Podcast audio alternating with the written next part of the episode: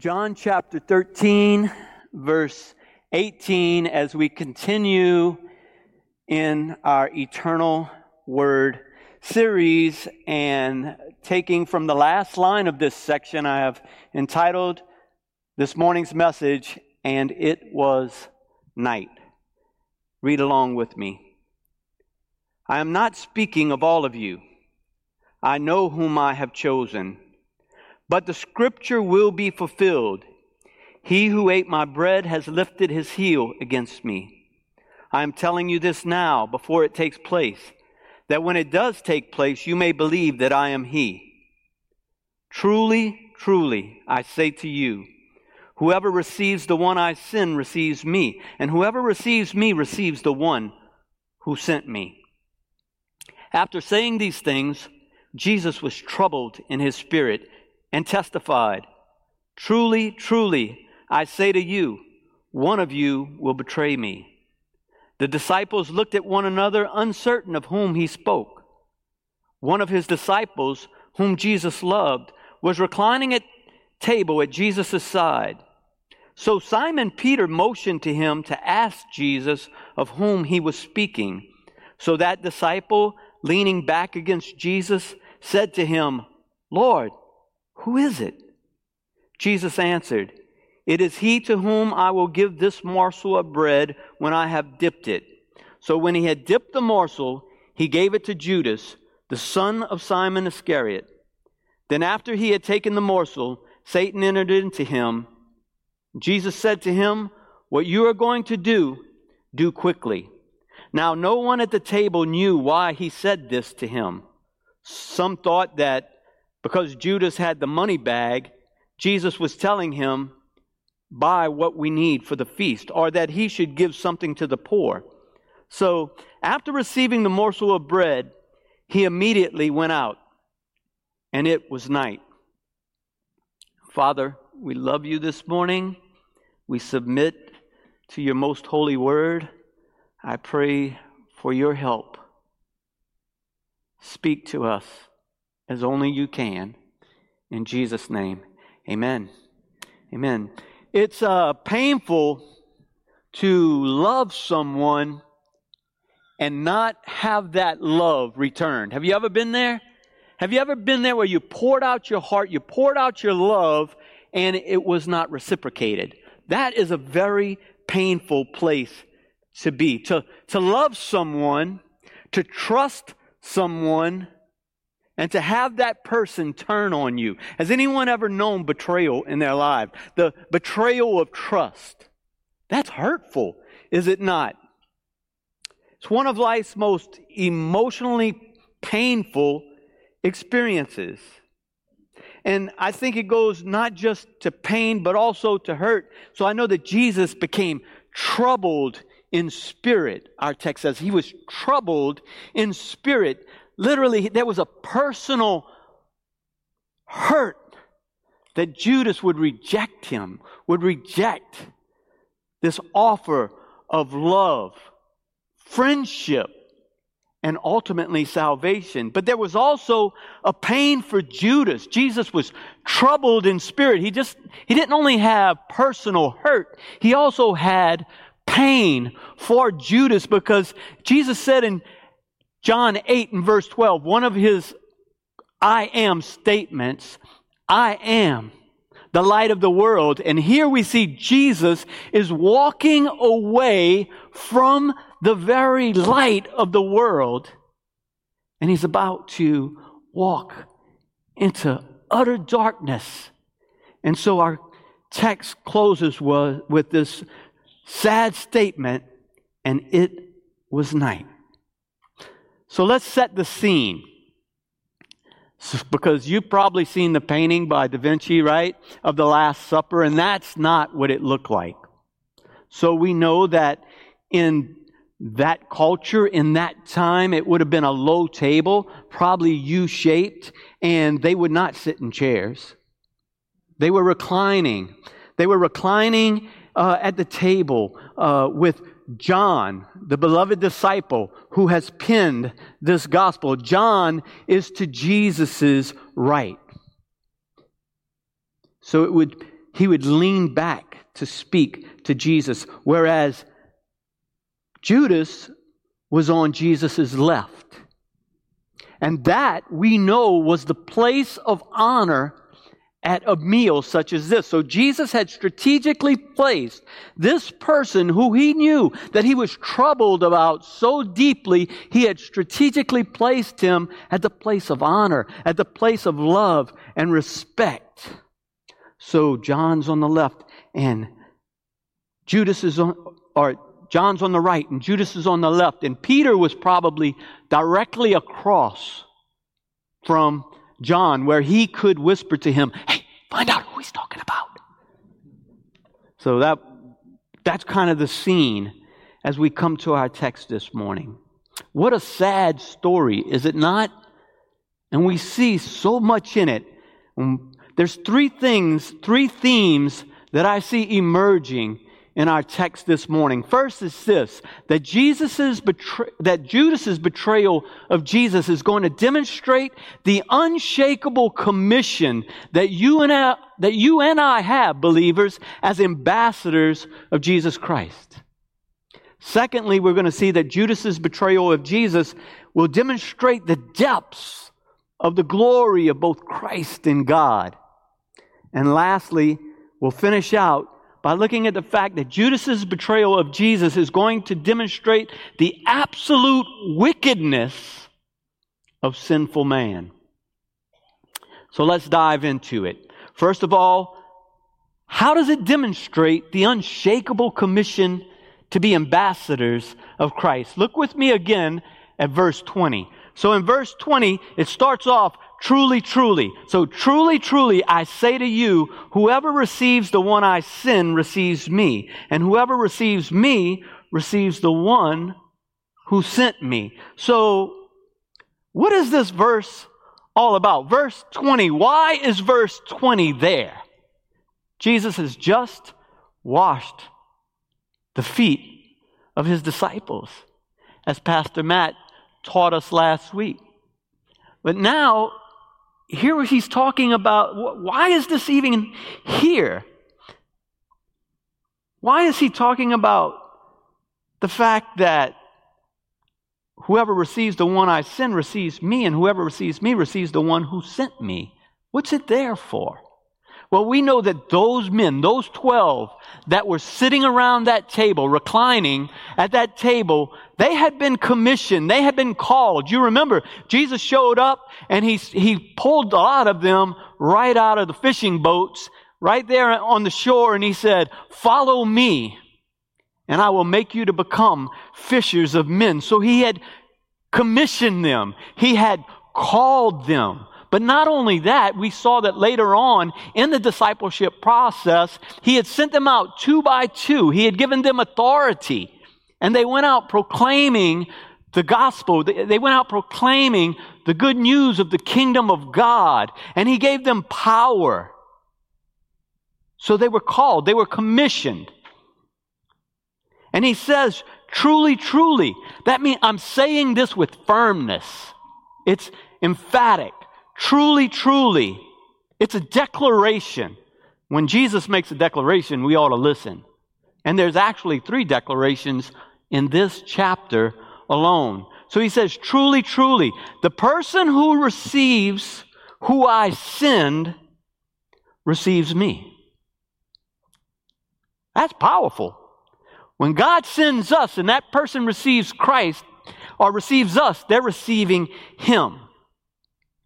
That's pretty powerful. That's us. When they receive Christ, they receive the one who sent him, the Father. So he's reminding them of that commission.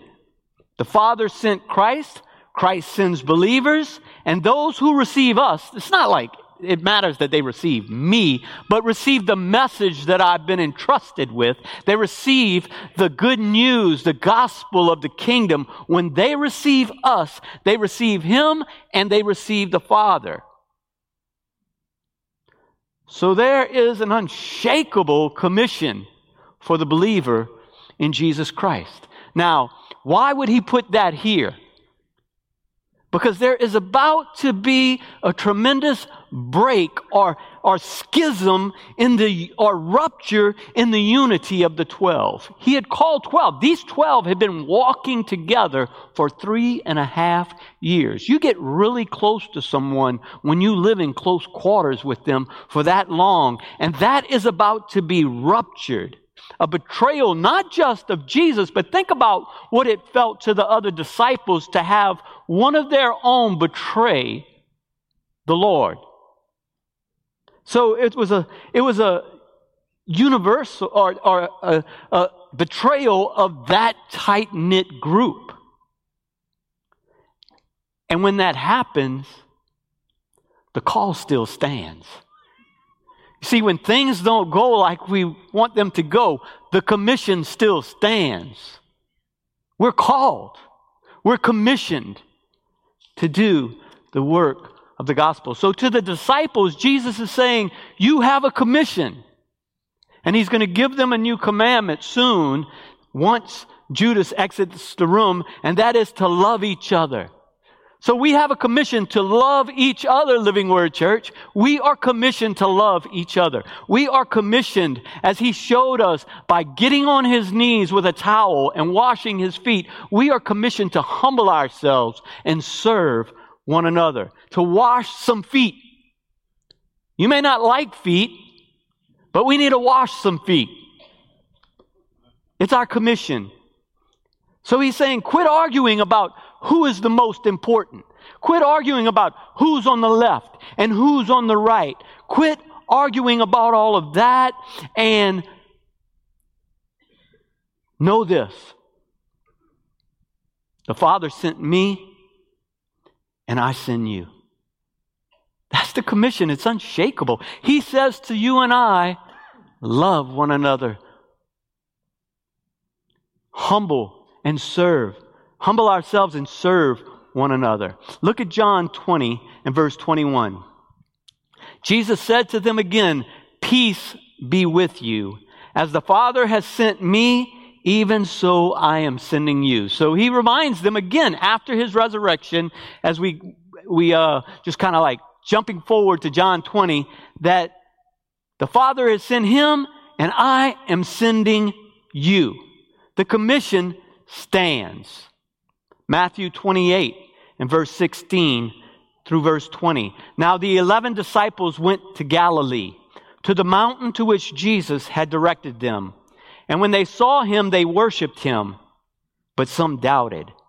And Jesus came and said to them, All authority in heaven and on earth has been given to me. Go therefore and make disciples of all nations, baptizing them in the name of the Father and of the Son and of the Holy Spirit, teaching them to observe all that I have commanded. And behold, I am with you always to the end of the age. This is the Great Commission. This is what we are called to, to make disciples, to preach the gospel. And when things don't go right, when it seems like things are falling apart, the commission stands.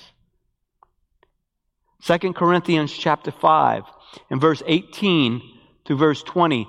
All this is from God, who through Christ reconciled us to himself and gave us the ministry of reconciliation. That is, in Christ, God was reconciling the world to himself, not counting their trespasses against them, and entrusting to us the message of reconciliation. Therefore, we are ambassadors for Christ. God making his appeal through us, we implore you on behalf of Christ, be reconciled to God. That is our commission. And it stands today, even as it stood for those reclining at table with Jesus. We are agents of Christ. The commission stands. Amen? All right, so we see through Judas's betrayal of Jesus that the commission stands. And let's look at the next point that this betrayal of Jesus by Judas demonstrates the depths of the glory of God. Now, we're all about exalting Christ, bringing glory to Almighty God, right? So we're going to see five sides to the glory of Christ in this context and how God shines so much in this text. So first we see God's glory in his choice of Judas. Think about that. The disciples are human, just like you and I are human. Sometimes we get detached from the humanity of the Bible, but it's a book for humans of like passion as you and I. So these disciples are human and they might have scratched their head at some point and say, why did he even pick that guy? Did he? Boy, he missed that one, didn't he? So we know that uh, looking in the Gospel of Luke, before Jesus chose these guys, he spent the night in prayer. Did he fail to hear from the Father? Absolutely not. But Jesus spent the night in prayer and then he chose those disciples. Look at uh, John 6, verse 70 and verse 71. Jesus answered them, Did I not choose you? The 12? And yet one of you is a devil. Wow. He knew exactly what he was doing. I chose you, I chose the 12, yet one of you is a devil. He spoke of Judas, the son of Simon Iscariot, for he, one of the 12, was going to betray him. Nothing caught him off guard. Jesus knew and he said in our, in our text this morning that the scripture will be fulfilled. It will be fulfilled. It's the center of this plan and the center of everything that is unfolding from here on out and before here on out is our salvation. So Jesus picked a man who ultimately would break his heart betray him, and lead to his arrest and ultimately his death by crucifixion. His thoughts are not our thoughts. His ways are not our ways. And it's important for us to realize that He is above us. Maybe you have been betrayed. Maybe you have been betrayed to a greater purpose. hang on that. That God loves us. And God has called us, and the commission stands, and though we're betrayed and we don't understand, there's a greater purpose at work. That's glory.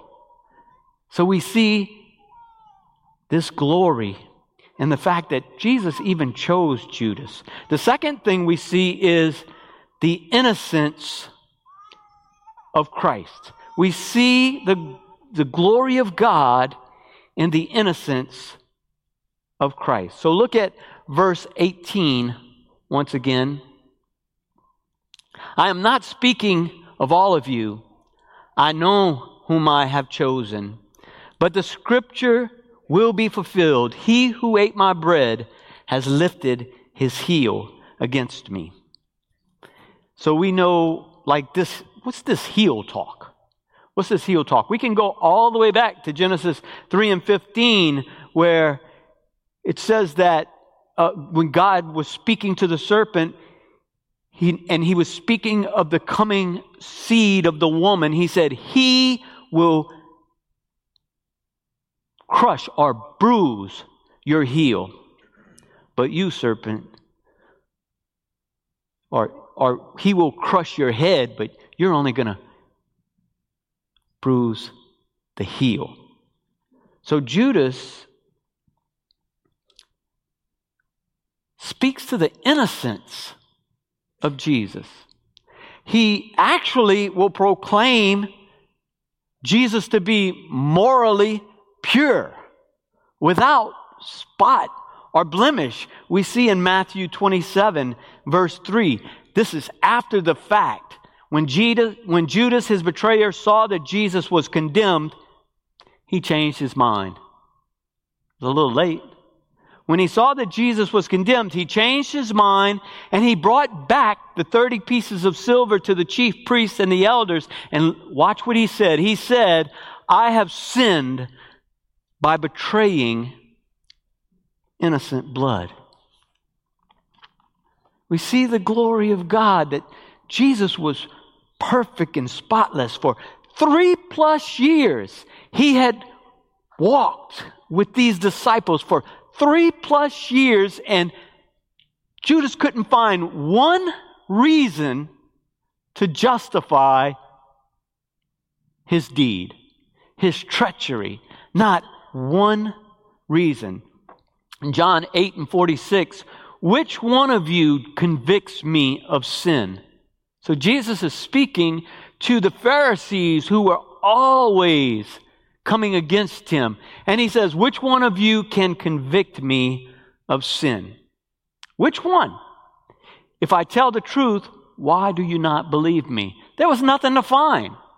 Can you imagine that? If you can accuse me, let's hear it. You got anything? Bring it, bring it. But no one could. Could you imagine a person who had never sinned not once. Can you go through a day without sinning? When I reflect on my day, I need to, I need to get on my knees and repent. But Jesus had never done one thing, one, had never thought one thing that was sinful. A, a lamb without spot or blemish. That is glory. Amen? And so the third thing we see is that his deity and humanity are simultaneously displayed. So if we look in verse 19 again, in verse 19, I am telling you this now before it takes place, that when it does take place, you may believe that I am He. Truly, truly, I say to you, whoever receives the one I send receives me, and whoever receives me receives the one who sent me. That takes a little bit of divinity to be able to say, like, hey, I'm telling you what's going to happen before it happens. That's God. So we see his deity in that proclamation. But then as we look uh, at verse 21, we also see Jesus' humanity. After saying these things, Jesus was troubled in his spirit. He was troubled in his spirit. That's deep sorrow deep sorrow. Look at John 10, verse 18. Jesus is speaking about his life here, and he says, No one takes it from me, but I lay it down of my own accord. I have authority to lay it down, and I have authority to take it up again. This charge I have received from my Father. He has authority. This is his deity on display. He is in total sovereign control. Judas can do nothing without his approval. So there's, there's kind of this, uh, this paradox here because we see him as God, but we also see his humanity and how deeply troubled he is. He knows what's going to happen, but yet he's still troubled about it. Jesus experiences real emotions. Real emotions. He knows what it is to be angry. He knows what it is to feel hurt. He knows what it is to have pain. He knows what it is to be like us. He's all God. And he became man.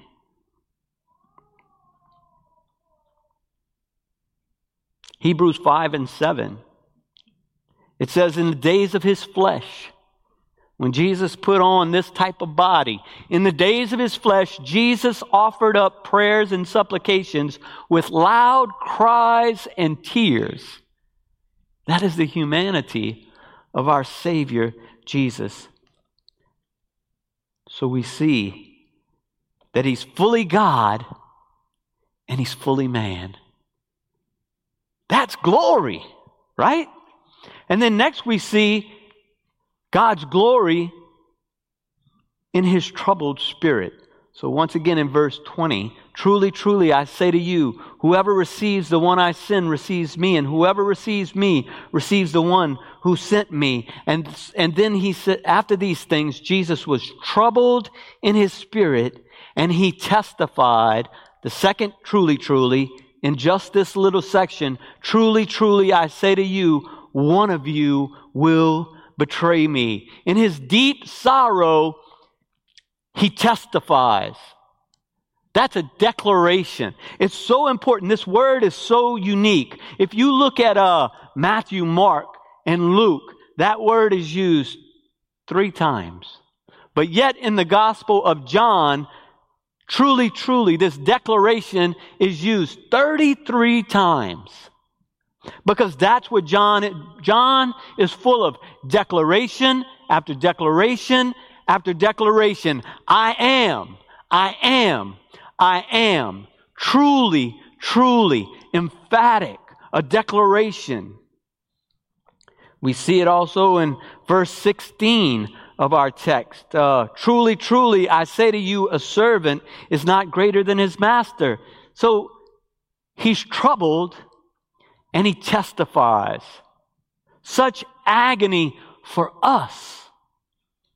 Look at Hebrews 12 and verse 1. Therefore, since we are surrounded by so great a cloud of witnesses, let us lay aside every weight and sin which clings so closely, and let us run with endurance the race that is set before us, looking to Jesus, the founder and perfecter of our faith, who for the joy that was set before him endured the cross despising the shame, and is seated at the right hand of the throne of God. Consider him who endured from sinners such hostility against himself, so that you may not grow weary or faint hearted.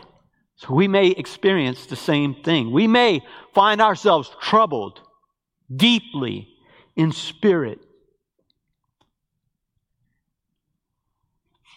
And in that trouble, he gives this declaration. That's glory. And lastly, we see the glory of God in this betrayal of Jesus by Judas in Jesus' patience and his love.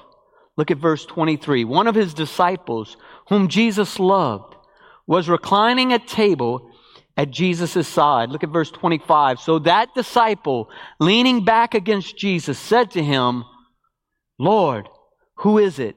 Jesus answered, It is he to whom I will give this morsel of bread when I have dipped it.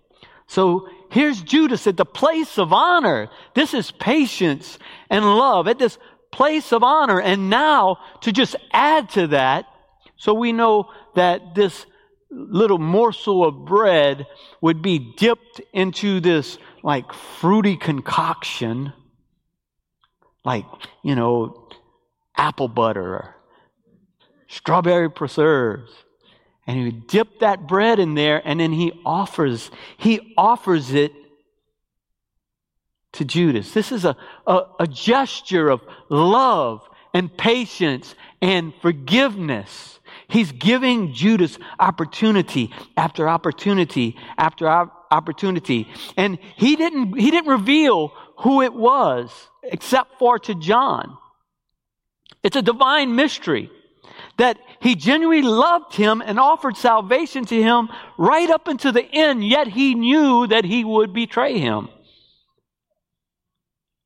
And we saw that in Hebrews 12, 1 and 3, that he endured such contradiction of sinners or hostility against himself.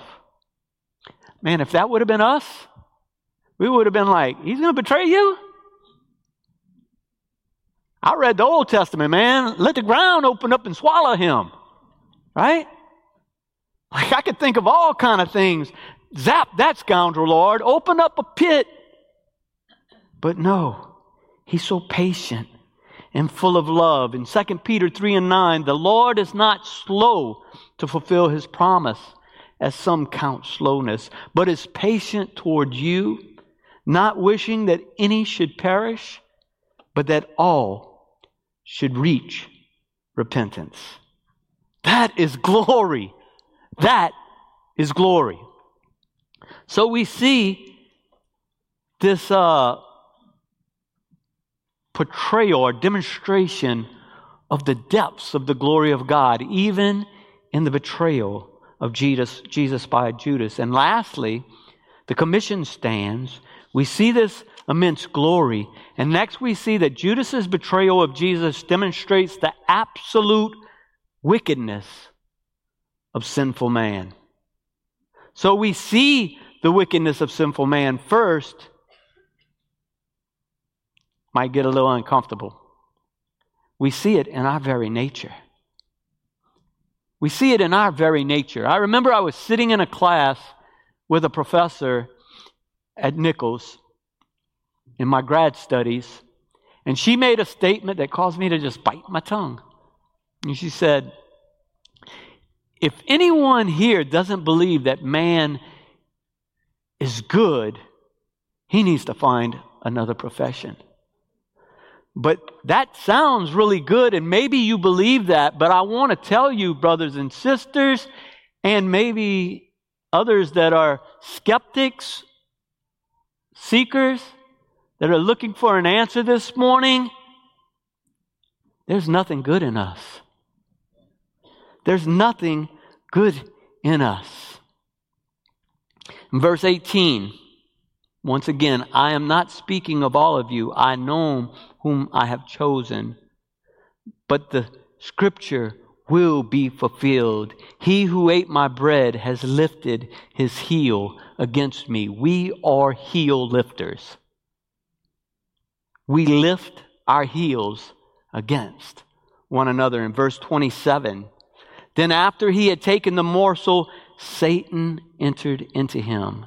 And Jesus said to him, What you are going to do, do quickly. And the ultimate result, verse 30, and it was night. Don't be so quick to throw stones at Judas. We are capable of the same treachery apart from the grace of our Lord. We were enemies until he saved us Think of what Judas had witnessed. Now let's get real. Think of what Judas had witnessed. He was able to sit at the feet of the greatest teacher who has ever lived. He was able to sit and listen intimately and be discipled by the Word made flesh. He had seen miracle after miracle after miracle. Water turned to wine. Demons cast out. People that never should have been healed, healed. The blind, seeing once again. The lame, walking again. He had seen all of these things. He had seen Jesus speak to a storm and the storm chill out. He had seen him uh, walk on water. He had seen him raise the dead. And he'd never seen a hint of sin in this man. Yet, sitting at the table, in his back pocket, were 30 pieces of silver, the price of a slave.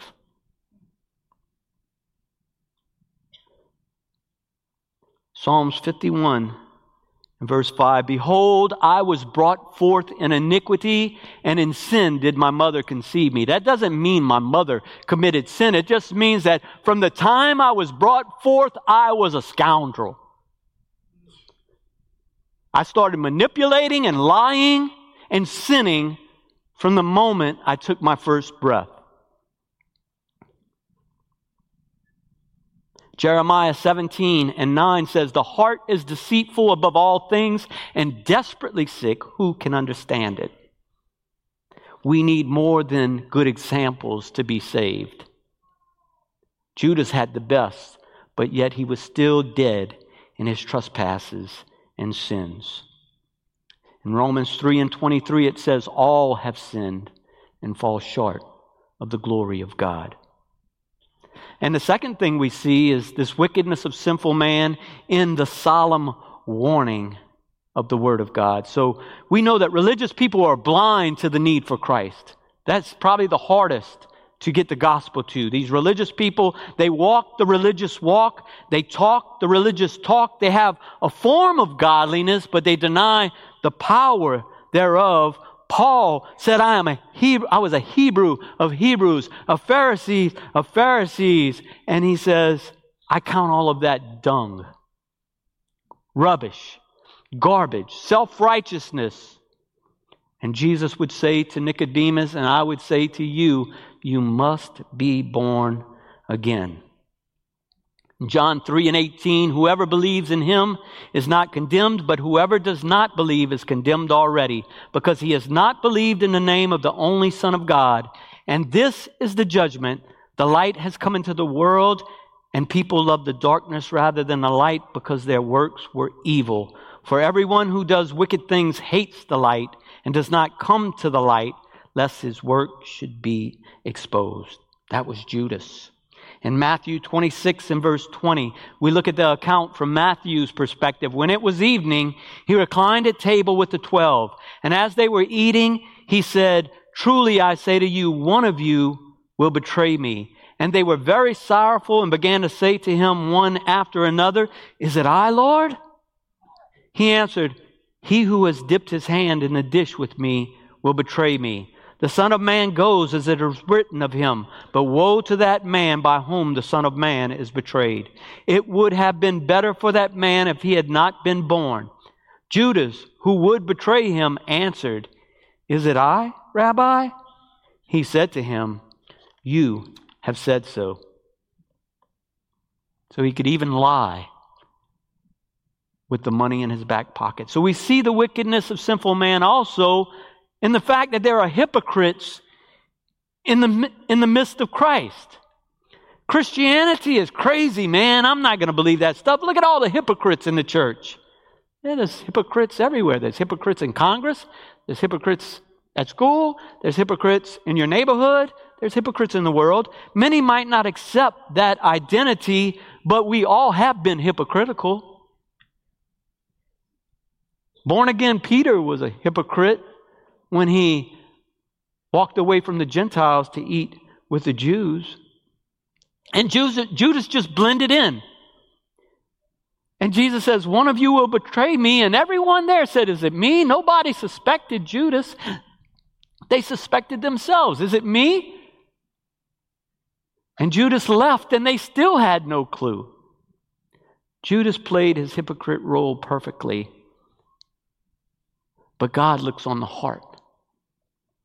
Matthew 13, verse 24, he put another parable before them, saying, The kingdom of heaven may be compared to a man who sowed good seed in his field. But while his men were sleeping, his enemy came and sowed weeds among the wheat and went away. So when the plants came up and bore grain, then the weeds appeared also. And the servants of the master of the house came and said to him, Master, did you not sow good seed in your field? How then does it have weeds? He said to them, An enemy has done this. So the servants said to him, Then do you want us to go and gather them? But he said, No, lest in gathering the weeds you root up the wheat along with them. Let both grow together until the harvest. And at harvest time I will tell the reapers, Gather the weeds first and bind them in bundles to be burned, but gather the wheat into my barn. So we see the wickedness of sinful man, that there's going to be hypocrites in the midst. And next we see the wickedness of man in sin in, in these inner motives. Why did Judas decide to follow Jesus? Ask yourself. Why did he sign up to be a fisher of men? Was it maybe for a political movement? For power? Probably not. I mean, we've got these guys, James and John. Jesus called them the sons of thunder. They wanted power, they wanted to be on his right and on his left. But what about Simon? Look at Matthew 26 and verse 14. Then one of the twelve, or I'm sorry, Matthew 20, verse 26 through 28. It shall not be so among you. But whoever would be great among you must be your servant, and whoever would be first among you must be your slave, even as the Son of Man came not to be served, but to serve, and to give his life as a ransom for many. So, what are the motives? Greed? What can I get? Look at Matthew 26 and 14. Then one of the twelve, whose name was Judas Iscariot, went to the chief priest and said, What will you give me if I deliver him over to you? And they paid him 30 pieces of silver. He was a thief. Why do you follow Jesus? Why do we follow Jesus? What are our motives? What happens when the comfort and ease that we expect doesn't come? Serving Jesus is about taking up a cross. And it may be very uncomfortable. So we see the wickedness of sinful man in inner motives. And lastly, we see the wickedness of sinful man in those who refuse him. We see in verse 30 so after receiving the morsel of bread, he immediately went out, and it was night. Judas had his feet washed by the Son of God. Jesus had offered love and opportunity after opportunity for repentance until the very end, and Judas refused. And John begins by saying, He came to his own, and his own received him not. Ultimately, Judas made the choice to walk away from the Lamb of God. And in John 1 and 5, in the midst of this weighty statement that as he walks out the room, it was night, is the truth that the light shines in the darkness, and the darkness has not overcome it. And we close in Revelations 22 in verse 5, bringing out two of the verses that Pastor Matt read earlier. In response to, it was night, and night will be no more. They will need no light or lamp or sun, for the Lord God will be their light. And I would say to you, if you're not sure where you stand with Jesus this morning, if you have not come to Him and made Him the Lord of your life, this morning the Spirit and the bride say, Come. And let the one who hears say, Come. And let the one who is thirsty come. Let the one who desires to take the water of life without price.